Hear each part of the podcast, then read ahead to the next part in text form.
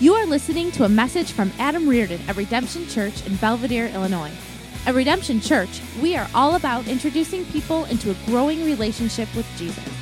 If you would like more information, check us out online at redemption.cc.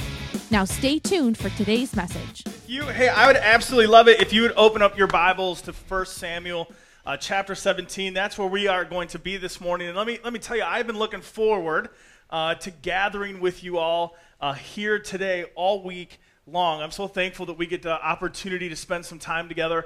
If we haven't had a chance to meet yet, my name is Adam, and I would love uh, uh, the chance uh, after our worship gathering to shake your hand, learn your name, and get to know you uh, just a little bit more. I want to thank you uh, for your willingness to spend a little time with us this morning. I know that there's a, a million things that you could be doing. There's football games on TV, there's people that you could be meeting with, there's things uh, that you could be doing, but we think there's something both strategic and significant about gathering together and, and, learning about Jesus, fixing our eyes on Him and praising His name and uh, opening up the Word of God to learn about who God is and how can we, we can walk joyfully in obedience to Him. So thank you for being here. I'm looking forward to it. At Redemption Church, we're all about seeing lives changed by Jesus and disciples made. We're not here to necessarily entertain you, uh, we're here to engage you with the love uh, of the gospel. That we want to uh, meet you where you are and help you know Jesus and take steps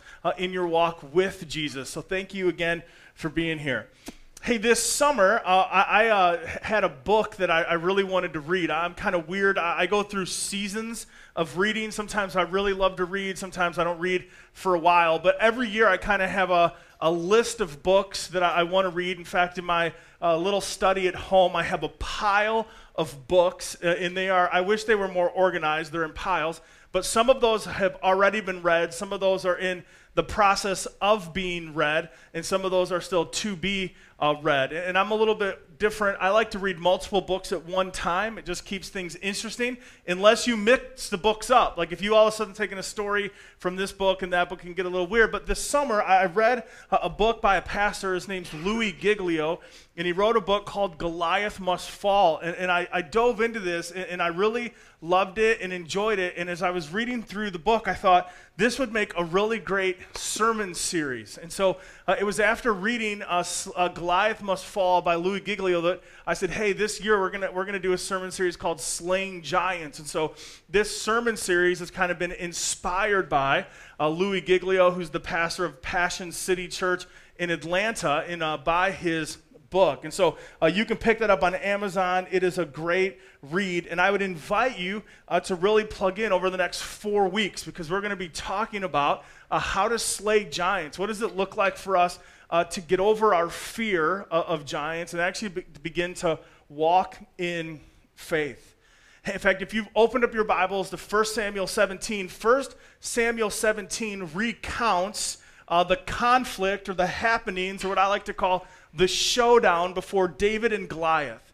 And no matter your experience with church, whether you maybe grew up going to church, maybe it's been a while since you've been to church, maybe you've never even read the Bible at all, you've heard uh, the story of David and Goliath. It's one of those t- classic stories that, that's lasted uh, the test of time for 3,000 years because it's a classic underdog story. David, the little shepherd boy, goes up against Goliath, the nine foot giant, and he wins.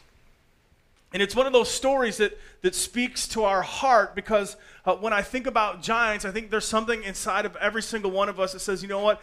I have faced or I am facing some giants. In fact, when I think about giants, I think about a guy named Todd.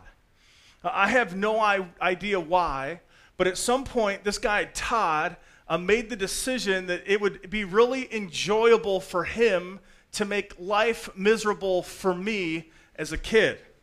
And we grew up in a, a neighborhood, and, Todd actually lived right across the street, just kitty corner a little bit. And, Todd just thought it was hilarious to, to pick on me and make fun of me and make life hard for me. And, and I had a little bit of a problem because Todd lived in between my house and the house of my two best friends. And so I had to go by Todd's house to get to my friend's house. And so Todd would pick on me and make fun of me. He would throw crab apples at me from time to time, and sometimes they would hit me and they would hurt. Todd made waiting for the bus a horrible experience. I became like a ninja. I could time perfectly the arrival of the bus at the bus stop, and I could dart from my house to the bus stop to get on the bus while minimizing my exposure and my time with Todd. But then something kind of incredible happened around middle school. Is I started to realize that Todd no longer picked on me like he used to pick on me. I noticed that I didn't have to dart from my house to the, the bus stop any longer, that I could just hang with my friends at the bus stop. And I remember one morning as we were waiting at the bus stop, I, I leaned over and I said to one of my friends, like, hey, this is kind of neat. Todd doesn't pick on me anymore, but I don't know why. And my friend said back to me, he's like, dude, it's because you're bigger than him now. In that middle school growth spurt was incredible. Uh, all of a sudden, I was taller than Todd and I was bigger than Todd, but here's the truth I was still afraid of Todd. In fact, if I'm honest with you, it, it took me a while to get over my fear of Todd. Now, this series isn't about people like Todd. But if you're facing someone like Todd, I'd be more than happy to help you with that situation. Okay, we'll just go extend the right arm of fellowship and get things right. But this series isn't about guys like Todd, it's about things like anxiety, it's about things like fear and rejection and addiction and worry and anger. It's about those things that we face in our lives that, that cause us to be afraid. It's those things in our lives that look so big, they've been there for so long, we have no idea how we'll ever overcome those things. Every single one of us has faced, will face, or is facing giants in our life. And see, the reason we're going to really drill down on this and kind of take a deep dive over the next four weeks is because I believe God wants you to know that you can be free from whatever it is that's tormenting you, intimidating you, and terrifying you today. It doesn't matter how long you've been wrestling with it. It doesn't matter how many times it's knocked you down. It doesn't matter how big it is. It doesn't matter how ugly it is. It doesn't even matter how afraid you are of it. I believe God wants to set you free, and He wants you to know that you can be free. But see, every single one of us in our lives have those things that cause us to be afraid. Every one of us had those that person or that situation or that thing or that struggle that causes fear.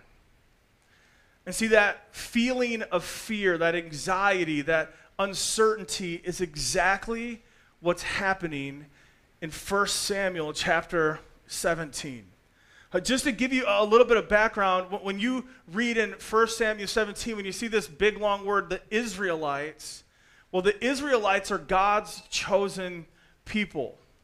That God has a relationship with them, that God has been with the Israelites, that they, they had come from Abraham and Isaac and Jacob, which God made covenants with, that when they were in slavery to Egypt, God rescued them from Egypt and, promised to give them salvation and freedom and purpose and family. And as part of that, He said, Hey, I'm going to give you physical land, the land of milk and honey, a place that I've prepared for you that God shows his grace to them and says, Listen, you didn't build any of the houses, you didn't plant any of the vineyards, you haven't worked any of the land, but because you're my people and because I'm your God, I'm going to give you this land as a gift. And when you dwell in the land, you'll know that I am your God and you will be my people and we will enjoy one another.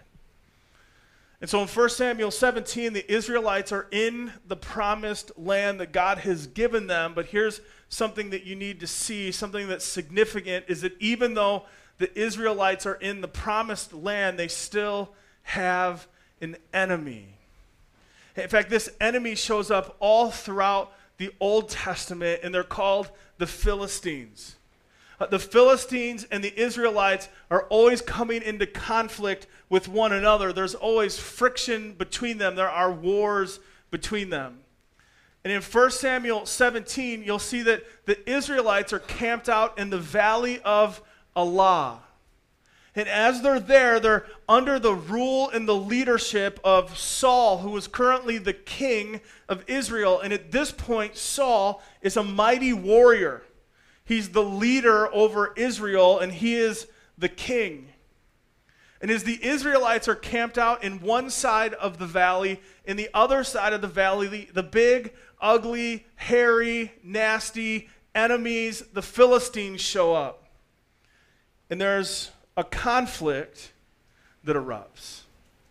And I think it's interesting because just like in the life of the nation of Israel, I think it's true in your life and my life that isn't it true that we tend to bump up against the same thing over and over again? It seems to be that struggle is the same struggle that we used to have that we don't want to have, but here it is again, and maybe we thought we had a little bit of victory, but now we're in the battle again. That's the story of Israel. And sometimes it's our story too. So 1 Samuel 17, starting in verse 2, this is what's going on in the valley of Elah with Israel and the Philistines. It says, And Saul and the men of Israel were gathered and encamped in the valley of Elah. And they drew up in line a battle against the Philistines. And the Philistines stood on the mountain on one side, and Israel stood on the mountain on the other side, with a valley between them. And there came out from the camp of the Philistines a champion named Goliath of Gath, whose height was six cubits in a span. That's about nine feet tall. He had a helmet of bronze on his head, and he was armed with a coat of mail. And the weight of the coat was 5,000 shekels of bronze, and he had bronze armor on his legs and a javelin of bronze slung between his shoulders. Uh, the shaft of his spear was like a weaver's beam, and his spear's head weighed 600 shekels of iron. That's about 15 pounds.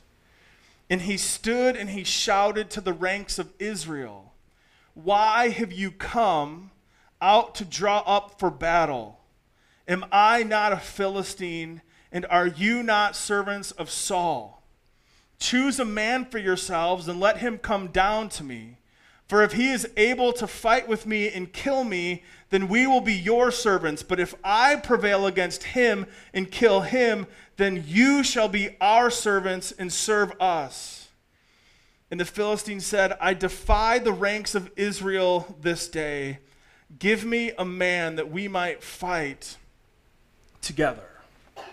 And so Israel is ready for a battle. The Philistines are there, and out of the Philistine army comes a giant named Goliath and says, Listen, we don't all have to go to battle. I'll fight somebody. You send me a champion. If your champion wins, this army becomes your army. We serve you. But if the, the giant Goliath wins, he says, then your army becomes our army and you will serve us. And there in this conflict, in the middle of the battle, look what 1 Samuel 17 11 says next. It says, When Saul and all Israel heard the words of the Philistine, they were dismayed and greatly afraid. The nation of Israel comes up against a giant, and it says, not just Saul, but all were afraid. In fact, if you skip ahead to 1 Samuel chapter 17, verse 24, it says, And the men of Israel, when they saw the man talking about Goliath, they fled from him and were much afraid. Like, hey, Samuel, how afraid were they? They were much afraid. Like when they saw Goliath, people started running the other direction. And just a couple observations for our own lives this morning. The first one is this is we all face giants in our lives. Uh, we, not, we might not face nine foot, big, ugly, hairy, Goliath type giants, but we all face giants. Uh, this story is 3,000 years old, but let's be honest, it's a story that matches our lives today. Because we all face giants. And even in a room this size, I wonder how many of us are, are, facing giants in our personal lives. How many of us are facing giants in our marriages, are facing giants in the lives of our children, are facing giants in our finances or in the workplace. Maybe it's a giant in your health. Maybe it's an addiction. Whatever it is for you, you're in good company because we all face giants. They're big, they're scary, they're ugly, and they can put us on the run. Now, don't miss this. This is true for the nation of Israel, but this is true for you and for me is that when we run from our giants, we actually run from the power and the promises of God. When we run from our giants, we actually run from the power and the promises of God. Hey, would you do me a favor this morning? Would you look at somebody sitting next to you when you just say, I'm in the battle this morning? Look at your neighbor, say, I'm in the battle this morning. Now, this is important. The Israelites are in the promised land. They're in the land that God promised them. They're in the land of milk and honey. They're living in the houses they did not build. They're eating from the vineyards that they did not plant. They are experiencing the goodness and the glory of God. But here's the deal there's still a battle to face. The nation of Israel, to get to the promised land, had to get delivered from Egypt. And God delivered them. They walked on dry land through the Red Sea when God swallowed up Pharaoh and his army. He led them through the wilderness. They walked into the promised land through the Jordan that God parted, and they walked through, and they came to their first enemy in Jericho, and God crashed down the walls of the city of Jericho that you and I can live in the promised land. But there's still battles we have to face. See, God never told the nation of Israel, and God never tells you, and He never tells me, hey, you'll never have to face any battles. In fact, every time we come up against a battle, every time we come up against a giant, it's an opportunity to remember the goodness and the power and the faithfulness of our God. That we remember what He has done, and it's supposed to give us faith for what He will do. But here's another observation in the scripture and for our lives the fear of giants can be paralyzing. That if the giants themselves aren't scary, our fear of giants can paralyze us. See, I would suggest to you that the people of God in 1 Samuel 17 who have seen God do incredible things, who have witnessed the miraculous, are now faced with a very big problem, but their only problem is not Goliath. One of their problems is the fear that they have. And they have become so afraid that they have been paralyzed by their fear. Samuel tells us it this way in 1 Samuel 17 16. He says, For 40 days the Philistine came forward and took his stand morning and evening. What that means is, in the valley of Elah, Israel on one side, the Philistines on the other side, for 40 days, every morning, every evening, Goliath came out, called uh, someone to come forward and fight him, and the army of the living God, the army of Israel, tucked tail and ran every single day. Which means you could kind of assume that there would be uh, conversations in the camp like, you know, hey, bro, hurry up and finish your cereal. Uh, it's almost time for us to go down to the valley and we want to get a good spot. We want to see the giant and we want to make sure we can run from him because this is our habit now. Like we go to the valley, we see the giant, and then we want to run from the giant. Nobody wants to be in the first row because what if the guy behind you pushes you forward? Like, so this is a part of their life. Hey man, finish up dinner. We got to go get defeated real quick. Let's go watch that giant make fun of us and mock us and say things about our God, and we want to make sure we can get back to the campfire before it cools down. And so for 40 days and 40 nights, they listened to the taunting and the mocking of Goliath twice a day, every day. Now, I went to public school and didn't pay a lot of attention, and math isn't my strong suit. But let me give you a little equation that I know is true. When we focus on the size of our giant, plus listening to the voice of our, jo- our giant, will always equal paralyzed in fear focusing on the size of our giant, plus listening to the voice of our, our giant, always equals being paralyzed in fear. This became so normal that every day the nation of Israel would get up and listen to Goliath and bash them, bash their God, mock them, and then they would just go on with their day. And here's what I want you to hear this morning Fear is not what God desires for your life. Fear should never become normal.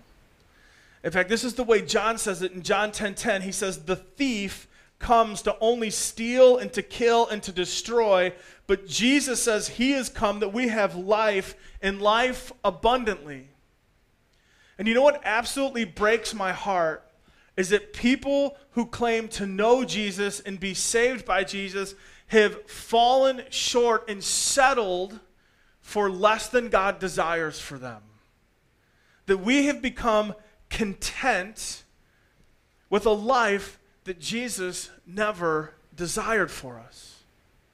That our lives become normal, a life of fear, a life of defeat, a life of no joy, a life of no purpose, a life where all we focus on is ourselves.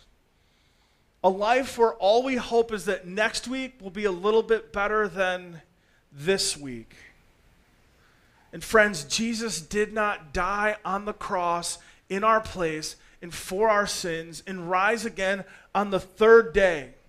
He didn't forgive us for our sins and, and reunite us with God so we could be adopted sons and daughters. He didn't give us victory so that we could live lives marked by fear. Rather, He calls us because of who He is and what He's done, that we can live lives marked by faith. And see, in 1 Samuel chapter 17, if this was a movie, this is where the dramatic victory overture would kick in. This is where the music would begin to change in the movie, and it changes when this guy named David enters the scene. What you have to know about David is David's a young man, but he's already been chosen by God to be the next king of Israel. And I think this is fascinating because I love a good underdog story. And what we discover is in 1 Samuel 17 and 18 is that David's older brothers are in the battle.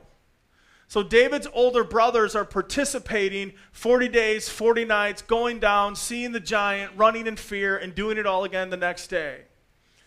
And so Jesse, David's dad, says, Hey, I want you to take some food to your brothers. In fact, what he tells them is, I want you to take some grain, I want you to take some bread, and I want you to take 10 different cheeses for the commander of the army. So David enters 1 Samuel 17 like the pizza delivery guy. He's coming to check on his older brothers and bring them some food. And his dad asks him, Hey, I want you to come back with a report. Tell me how your brothers are doing.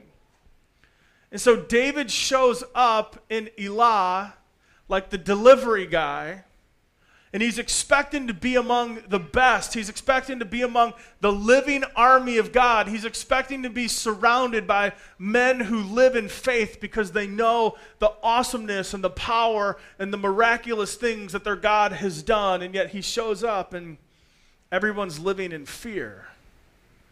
So David delivers what he's supposed to deliver, and he's like, Guys, what's going on? and they begin to tell him about the giant. They tell him, hey, for 40 days and for 40 nights, we just go down to the valley and this giant calls us out and we live in fear. And in 1 Samuel 17 26, it says that David said to the men who stood by him, What shall be done for the man who kills this Philistine and takes away the reproach from Israel? David's like, Hey, quick question. What do you get if you kill the giant? And they're like, Well, the king's actually worried about that, so here's what he'll do for you. Whoever beats the giant gets some prize money uh, you and your family are tax free for the rest of your lives. No IRS, no state, no federal taxes ever. And, and you get to marry the king's daughter, which means you become royalty. Like you go from your house to the palace. And David goes, Well, I'm going to do something about this. I'm not going to sit back and listen to this guy mock our God and mock the army of God. I'm, I'm going to do something about this. 1 Samuel 17 32 says, And David said to Saul, Let no man's heart fail because of him. Your servant will go and fight this Philistine.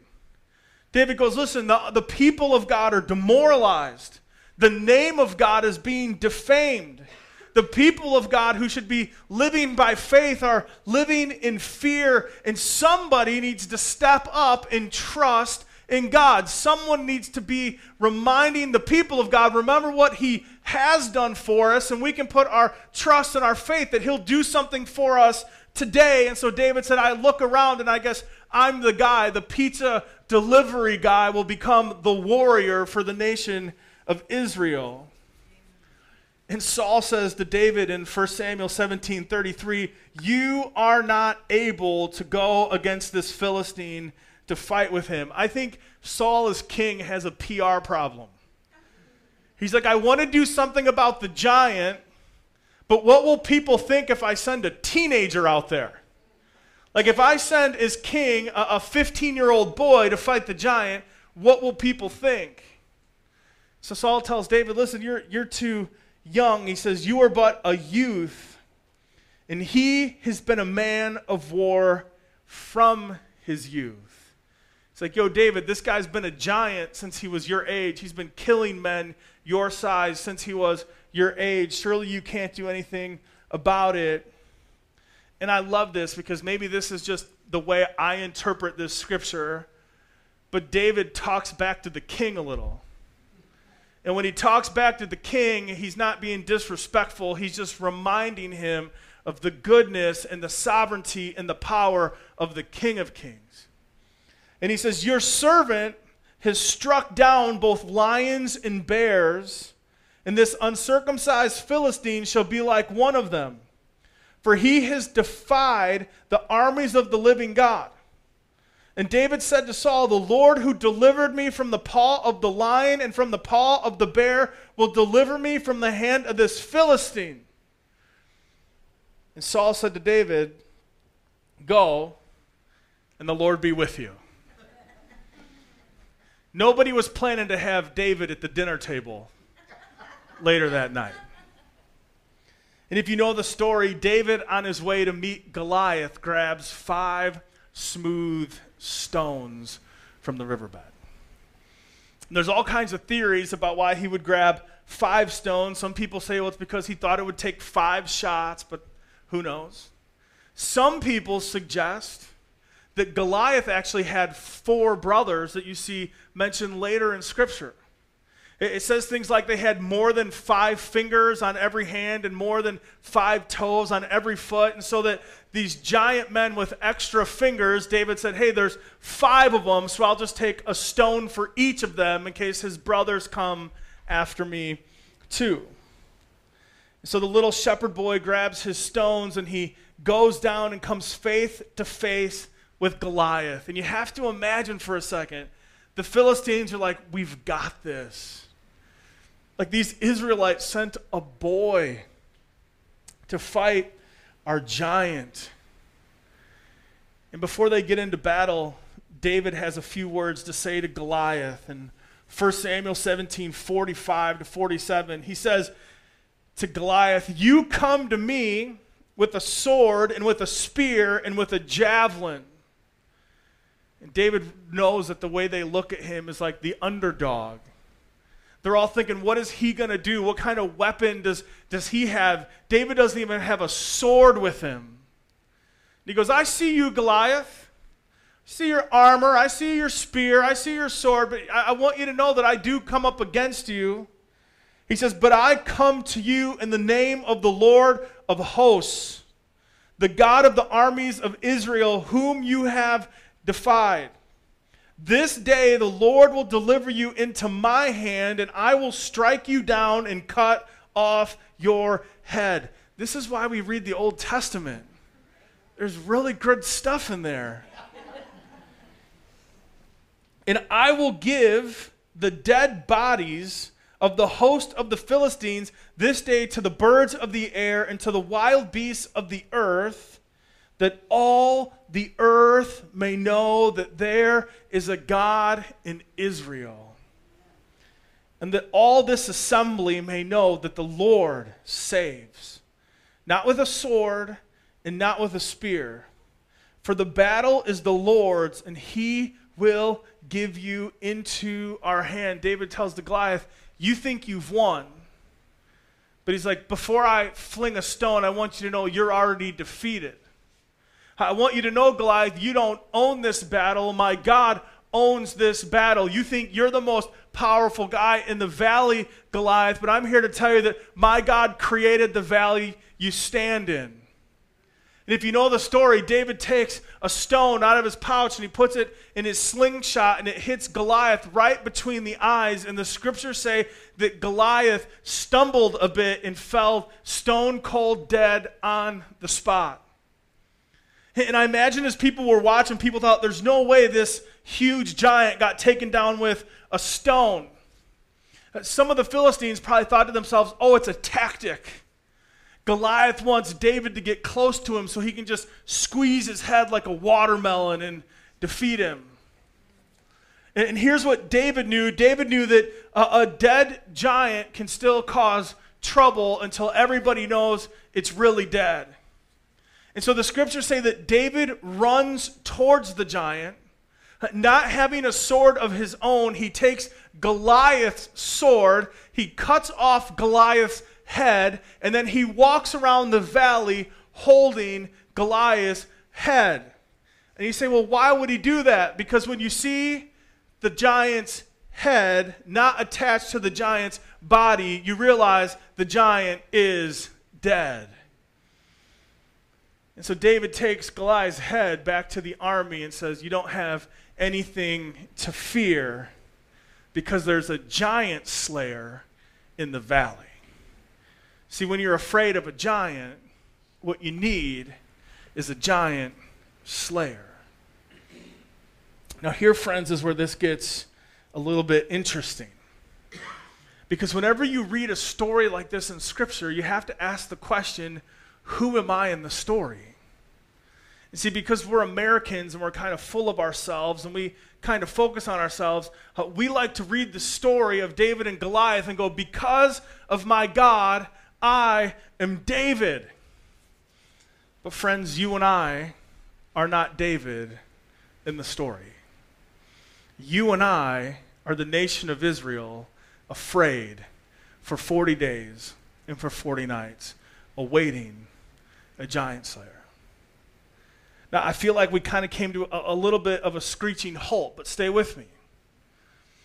All throughout the scripture, there's one hero in the Bible, and his name is Jesus. Uh, 66 books make up the New Testament and the Old Testament, but there's one story about one hero. His name is Jesus. We are not the shepherd boy who comes to the valley. Jesus is the good shepherd who comes to the valley and kills the giant. And here's why I think this is good news. Because Jesus isn't telling you to be fearless, go get some stones, and go kill your giants. He's not telling you to buck up. He's not telling you to put on your boots and strap up. He's not telling you to start throwing stones. What Jesus wants is for you and I to wake up and to realize that He is the giant slayer. That we don't have to go fight giants, that Jesus has already given us victory over the giants. This is why when Jesus hung on the cross in our place for our sin, Jesus yelled, It is finished, not to be continued. See, in the moment that Jesus died in our place for our sins, all of our enemies, all of sin, all of Satan's power, all his authority was finished, diminished, and done. And the good news for you and for me is, is that whenever you come up against a giant, you're coming up against a giant who's already been defeated. The question is will you walk in fear or will you walk in faith? See, Jesus is the shepherd who comes in to the valley to defeat the giants and deliver his people. And see, it matters because freedom, your freedom, my freedom, is always found on the other side of victory.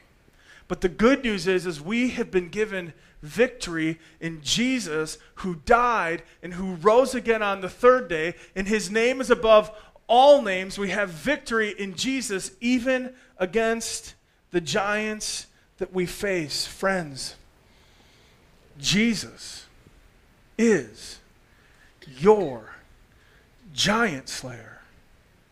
He's not asking you to fight your giant alone. He's asking you to allow him to give you the victory he desires for you over your giant. So, what do we do? Well, I really hope that you'll take the next four weeks and plug in with us. I really hope that you'll take the next couple Sundays and make it a priority to be here because each week we're going to talk about how we can allow Jesus to work in our lives in such a way that we would cooperate with him as he begins to take down our giants. But if we were going to take one step this morning, step one in overcoming our fear with faith, step one in becoming fearless, step one in slaying our giants is simply this we need to shift our focus. If you were going to do one thing today, I would just ask you to do this shift your focus. See, whenever we're faced with giants, we tend to focus on the size of our giant. Our eyes get locked on our problems. Our eyes get locked on the thing we're afraid of. Our eyes get locked on that thing that stands in our path. And when our eyes get locked, we also begin to sing the praises of the problem. Don't miss this. When you focus on your problem, when you focus on your giant, eventually your mouth becomes filled with the praise of your giant. You ever met somebody like this? Every time you talk to them, it's like, this is how bad it is. This is how hard it is. I'm never going to get over this. It's never going to stop. I'm just going to live in defeat. And what they begin to do is sing worship to the giant. And for some of us, if we're completely honest this morning, in the last season of our lives, our praising has been, How great is my giant? He's big and ugly. How great. We sing the praise all we can talk about is the giant and how big it is and how ugly it is and how many times it showed up again. See, David, out of the entire army of Israel, was the only person in the valley who saw Goliath from the perspective of the size of God and the goodness in the strength of God. See, everybody else looked at the giant and went, the giant's so big and his armor's so heavy and he's nine feet tall and just the tip of his spear is 15 pounds. And man, how could our God ever deal with this giant? See, for some of us, we need to stop telling God about the size of our giant. And what we need to do is tar- start telling our giant about the size of our God. See, Saul and the army had a pretty good view of Goliath. But David, when he entered the valley of Elah, he came in with a galactic view of God. Uh, this is the same David who in Psalm 8, when he's out in the shepherd field at night watching over the flock, writes in Psalm chapter 8 Our Lord, our God, how majestic is your name in all the earth. You have set your glory above the heavens. He goes down to verse 3 When I look at your heavens and the work of your fingers, the moon and the stars which you have set in place, what is man that you are mindful of him, and the Son of Man that you care for him? David goes, God, I think you're so big. I think you're so huge. I mean, I'm just looking at the heavens and you created all that and you put it all together and you hold it all together. Like the reason Mars hasn't crashed into the earth is because, God, you hold it in its place. And God, I think you're so big. Why would you even think about us?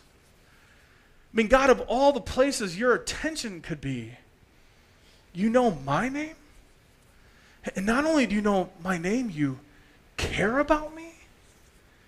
So when David walks into the valley, he goes, Yeah, that dude's huge. Nine foot, hairy, stinky. Yeah, that's a big giant. He's got a big spear. And we should probably be afraid of him.